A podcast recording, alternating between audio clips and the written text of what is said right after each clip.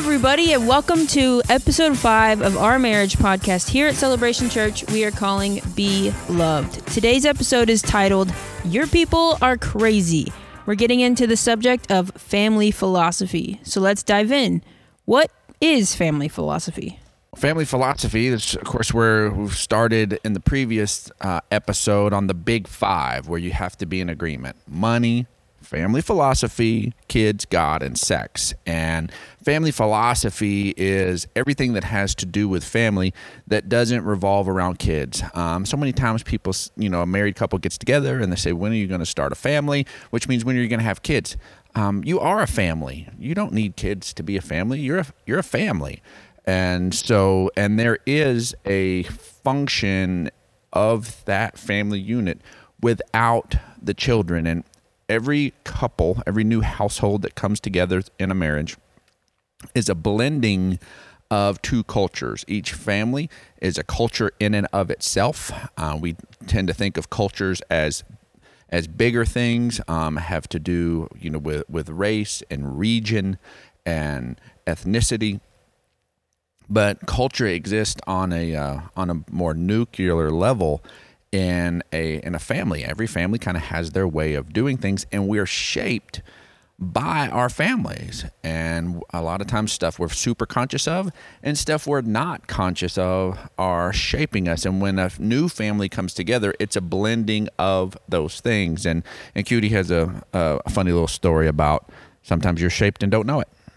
Yeah. So there was a a young girl that was cooking a ham for the holidays and um, she uh, cut the end off and they were like why did you do that? And the people who were cooking with her and she was like i don't know. So she went and asked her mom why do we always cut the end of the ham off? Because that's all she had ever witnessed in her life was that that's the way her mom cooked a ham. And the mom said because my mom did it. And so they go and ask their grandma, why do we cut the end of the ham off when we're cooking it? And the grandma looks at them and said, because my pan wasn't any bigger. I didn't have space for the end of it. And sometimes what that just means is we we learn so much by watching and observing that we never figure really find out why. It's just matter of fact in our minds of this is how it's done.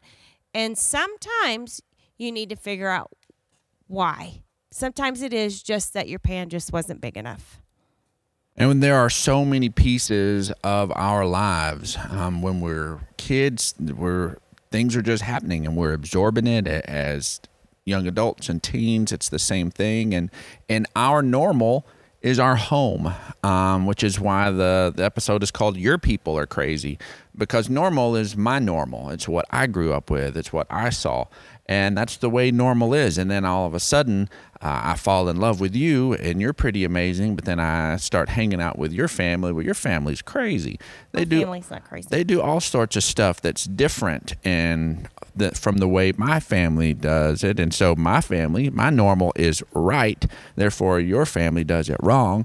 And this concept of having to walk in agreement and find agreement in the area of family philosophy it's the philosophy is your way of thinking and the way you make decisions and the framework from which you make decisions and you've got to come together and talk about these things um, from you know when we when we cook the ham are we going to cut the end off or not? And, you know and so many other bigger things and it's a it's a, a process we kind of already hit on this in a previous episode but uh, jesus is here is talking to um, a group of people in mark chapter 10 and they were wanting to know about the limitations of marriage. You know, when can we bust out of this thing and get a divorce? And they, they say, Hey, Moses, let us write a certificate of divorce and just be done with this. And Jesus' reply was, It was because your hearts were hard that Moses wrote you this law. And of course, we talked about, you know, when you get a hard heart, you won't find agreement. Yeah. And you just you say, I, I won't change.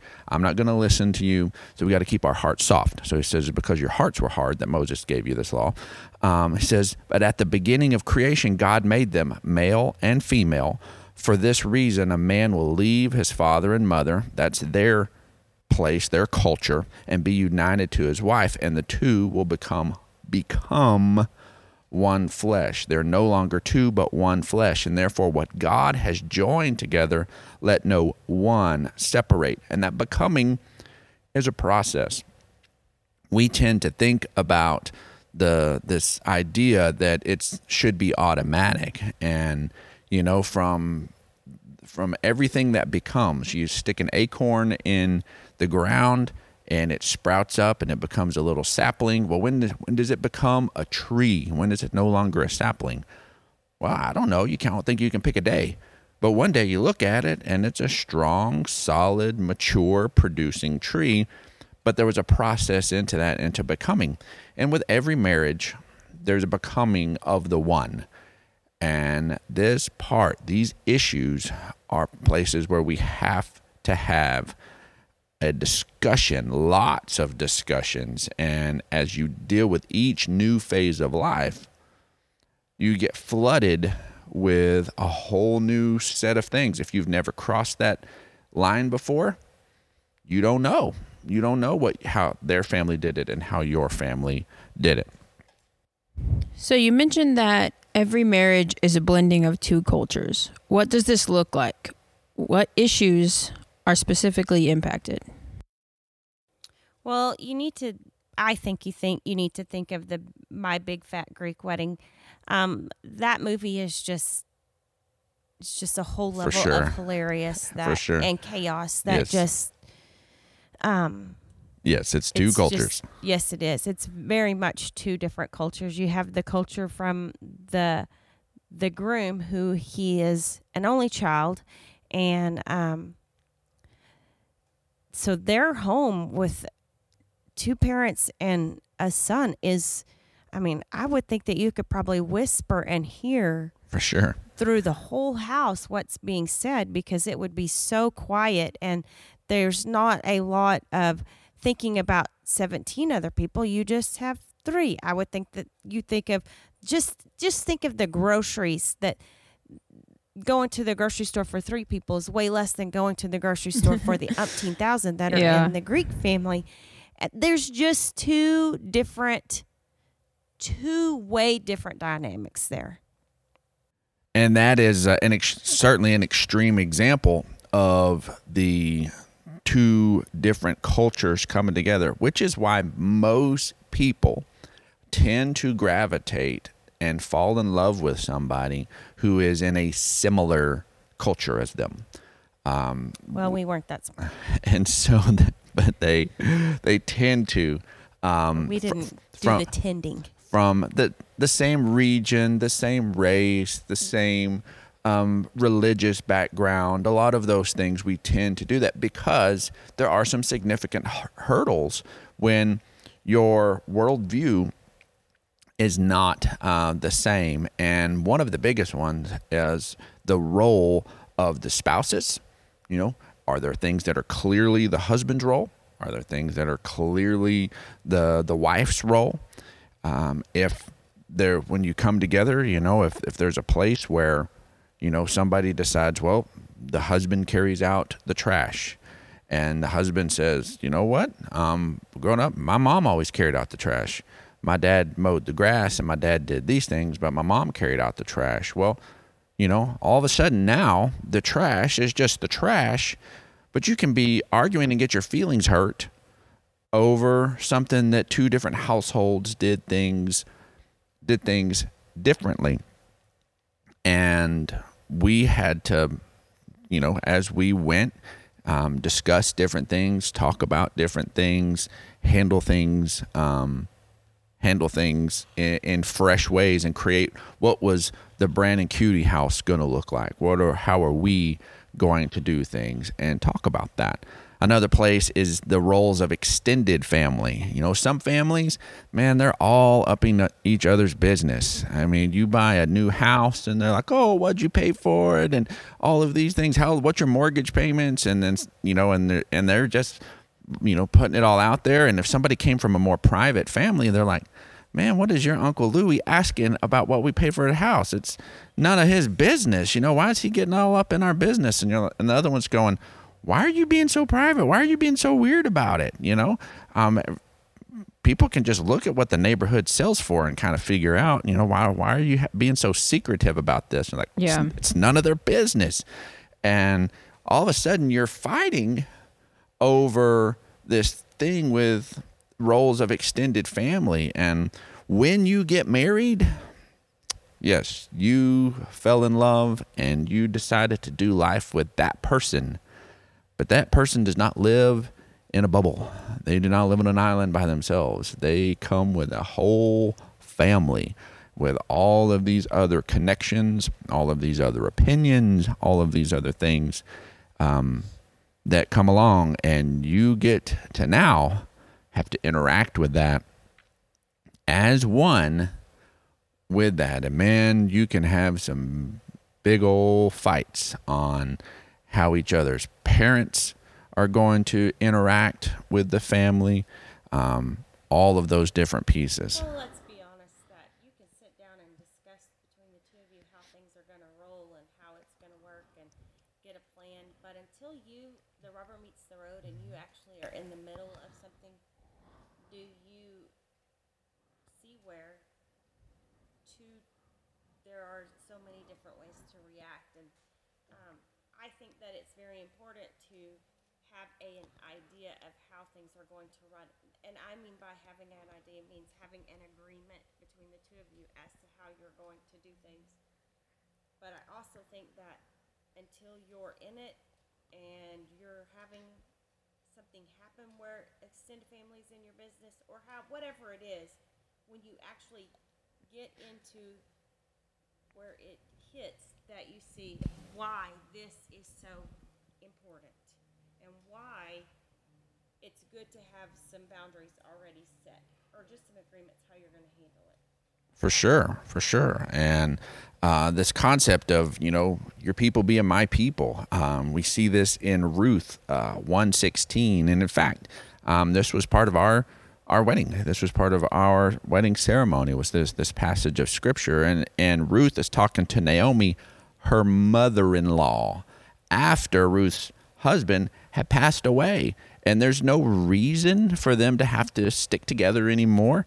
And Naomi's honestly said, "Hey, go go remarry, go have a new life." And Ruth re- replies to her mother-in-law, says, uh, "Don't urge me to leave you or to turn back from you. Where you go, I will go. Where you stay, I will stay. Your people will be my people, and your God, my God." Um, Ruth is in the lineage of Jesus, but she was not born into the lineage of Abraham. She was not born as a Jew, as an Israelite. And it was her willingness to just embrace family, extended family, that changed the course of her destiny and placed her in the lineage of not uh, of Jesus, of King David. Eventually, her grand, her, you know, her her child from her lineage would rule um, the nation of Israel, and she wasn't even an Israelite, uh, Wow. but she had this willingness to embrace her extended family, which is such a beautiful thing that if a mother-in-law and a daughter-in-law, which you know, you look at all of the sitcoms and whatnot, that issue with a mother-in-law tends to be a recurring place of, of tension. Um, it doesn't obviously it doesn't have to be. In fact, it can be something that's incredibly life-giving, and but it's something you're gonna you're gonna have to work at, and you're gonna have to talk through it. So, what issues are impacted by family philosophy? Oh my goodness, everything on some level Yeah, everything. is impacted by family philosophy. You grew up with a way of doing things. Every home had a way. Well, and you think about just the silliest of things is, you know, one of the silly things I can think of is how one folds socks. Um, we each have a way of doing that. I, and it cracks me up when I fold socks one way and I'll have them in a pile that are Brandon's and a pile that are mine, or we'll be folding laundry together and he'll be folding my socks and I'm like, oh, not like that. But then if I fold his socks, I can tell he's going, mm, that's not the way I prefer it. And it's, it is the smallest of things. I wonder whose way I fold socks. that are included in this. And you know, you're not going to sit down and have a conversation of this is the way I like my socks folded. If he doesn't like it, he can refold them. It doesn't offend me. But at the same time, there will be those things that you need to sit down and discuss. But it, this does cover just about everything. every, every everything. Um, you know that there is a. I mean, there's every family has a, a way that they do everything, a process, and who's involved in it and who is not. And a lot of times, you're either this is the way you do it, and you're trying to replicate it. You're like, I loved this. This makes me feel comfortable. Um, this is what feels home to me uh, or you're trying to avoid it. Um, you hated it as a kid. You said this was this represented dysfunction, this represented pain, and I will not have this in my household.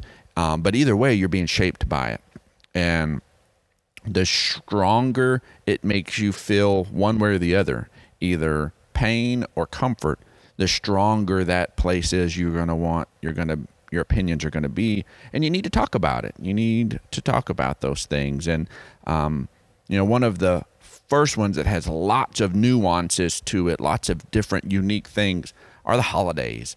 You know, the holidays, every household kind of has their own um, traditions. You know, do we go over to grandma's on Christmas Eve? Do we open presents, you know, one big mad run, everybody just it's just paper flying everywhere or do we enjoy each person opening one gift at a time?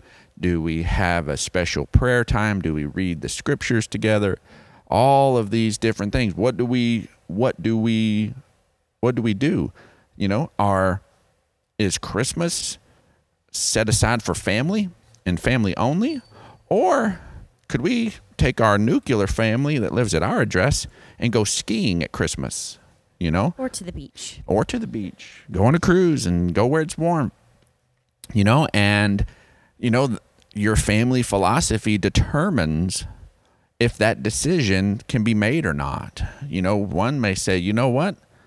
Uh, I it would break my heart to not see, you know, my family at Christmas." Um, and one says, you know what? I love my family. I'm great with spending every other Christmas. Or go and see them two weeks before Christmas. And then when the kids are naturally out of school, let's not let's not spend a, a weekend, a Saturday. Man, let's go to the let's go to the Bahamas and let's have a good time. And but man, it can end up being a real painful painful thing. I know in, in my household, I, I, grew up watching a little bit of tension on the issue of not so much holidays, but vacations. That my mom's family grew up, that vacation was you went and saw family. That was what my mom, papa, and her family did. They got vacation and they would go to Fort Worth or they would go somewhere and they would stay with family, hang out with family my mom's favorite vacation memories were spending time with her cousins and hanging out. Well, the Clarks, Clarks, they didn't do that. The Clarks went fishing. The Clarks went hunting. The Clarks went and did things on vacation. So, guess what? Vacation time comes up. Two different people have two different things in mind. And so, growing up, there were times we did go and to see family. I remember a vacation where we went to San Antonio and saw my uncle Danny and, and saw the them and did that. But the bulk of our vacations were at the lake. They were going to Disney at one time. That we were doing these different things. And I know early on, my grandparents, their feelings would get hurt a little bit, not because we didn't see them, but we didn't go and see their relatives, and say, oh, you know, vacations are to go get caught up with your relatives. And so then there was this little tension on the edges because that's not what you do. You go see you go see family at vacation. Why are y'all going camping? And so, man, all of a sudden, then there's all these ripples, and it all comes back down to um, family philosophy. And another one is, you know, what are going to be the core values of the home? And, and that was some of the things that your mother and I had to talk about. And says, what did it mean to be a, a Clark in our home? Yeah, we had. I mean, this is really something that we just had to walk out. And if we came up to a a situation and we both just autopiloted and did what we had witnessed our whole lives, we would have to come back together and discuss it and figure out what was going to be our thing. And sometimes we have done something that was totally different than what either one of us were uh, accustomed to or brought up with. And then sometimes we did a great job of blending the two to become one idea. And then there were times that one of us had to give up how we our way and and go to the I guess the you know the other one's way of doing things. It really was just it was a work uh, in progress the whole time. For sure, for sure. And then we already see you kids that even though none of y'all at this point um, are married, we do see that y'all have a little bit different view on things. And so whether I mean y'all have already traveled even at your young ages way more than me and your mom did at Right. that age. Yeah. Um, part of it was is we had you know we got married young and had kids young. Um, Well, and But- travel just wasn't as um, easy back then. You know, getting a hotel online is way easier now to see which is the cheapest than it was back then. You had to call each hotel to find out what the room was going to cost. Sure. And if they, I mean, it was there was just way, and there wasn't just look up online for a phone number. You had to go through the phone book or Yeesh. call Yeah. information to get a number, and flying was not sure. reasonably priced at all. Um, it just wasn't something. For sure. I mean, we, it just wasn't at you know at our fingertips to just get and go. Do For sure. But we, yeah, I mean, whether it was, you know, you at 18 years old heading off to San Diego or, or any, I think some of us lost our mind on that one. any of these, I do not know how that happened. any of these things, Me um, you know, that it was, it was just different. And so we got to, had to be on the other end of it and looking instead of just being the youngsters saying, "Hey, we're going to kind of do this." We had to be the people who we watched, those we love, doing things different than the way we did it, and go, "Man, that's cool. That's that's kind of awesome." But with the two of us, I mean, we had to have discussions, and we've had to have lots and lots of discussions in this area of family philosophy along the way, and they don't quit because guess what? Yeah. One day, y'all are going to get married, and then we're going to have daughters-in-laws and sons-in-laws, As long and as y'all all just do what I want to do, we're good. there's Family yeah. Oh, there we go. So- so easy. Queen- so easy. Queen K's Dominion. Well, I would say that one of the things, if you got anything out of this episode, one of the things that I would want you to grab is that something that Pastor Brandon and I have all tried to do, and we finally were able to put words to it um, not too long ago, was we go with who has the higher conviction or who has a conviction about something. There are times that we have something come up and I'm like, you know, I really I don't really care. I'm really neutral in this one. I can do it, I cannot. I can whatever and he will be the one of I am against this. Then we will go with his being against it. Um if there's something where I'm for it and he's against it, then we do go and have our private discussions and sometimes intense fellowship on what what are we going to settle on here. And a lot of times, most of the time neither one of us get fully what we felt so compassionate about or passionate about. We come to a compromise. But I will say that it is very hard sometimes for us to say who has the higher or the stronger conviction because sometimes my being neutral is a strong conviction.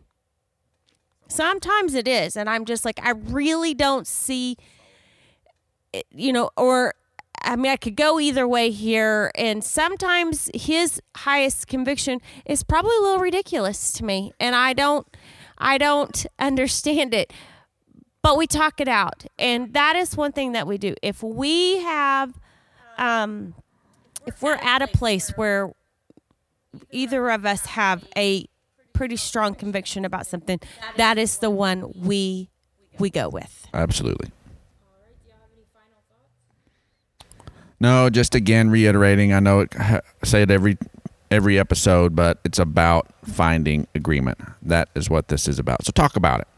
Absolutely. Take the time that you need. Nothing should be so pressing that you have to decide in the next 30 seconds.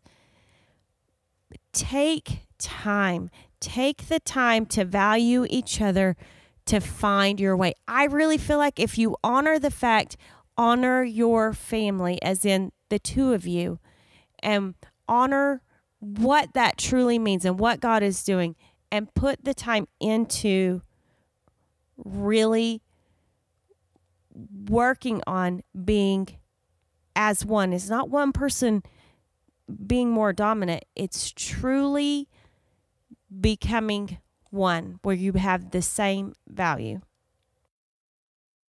All right. Well, that's a wrap on episode five. Thank you guys so much for joining us again today on our Beloved Marriage podcast. You can ask us any questions or comments and send them to us at celebrate at celebrationchurchlive.com. We'll see you in the next one.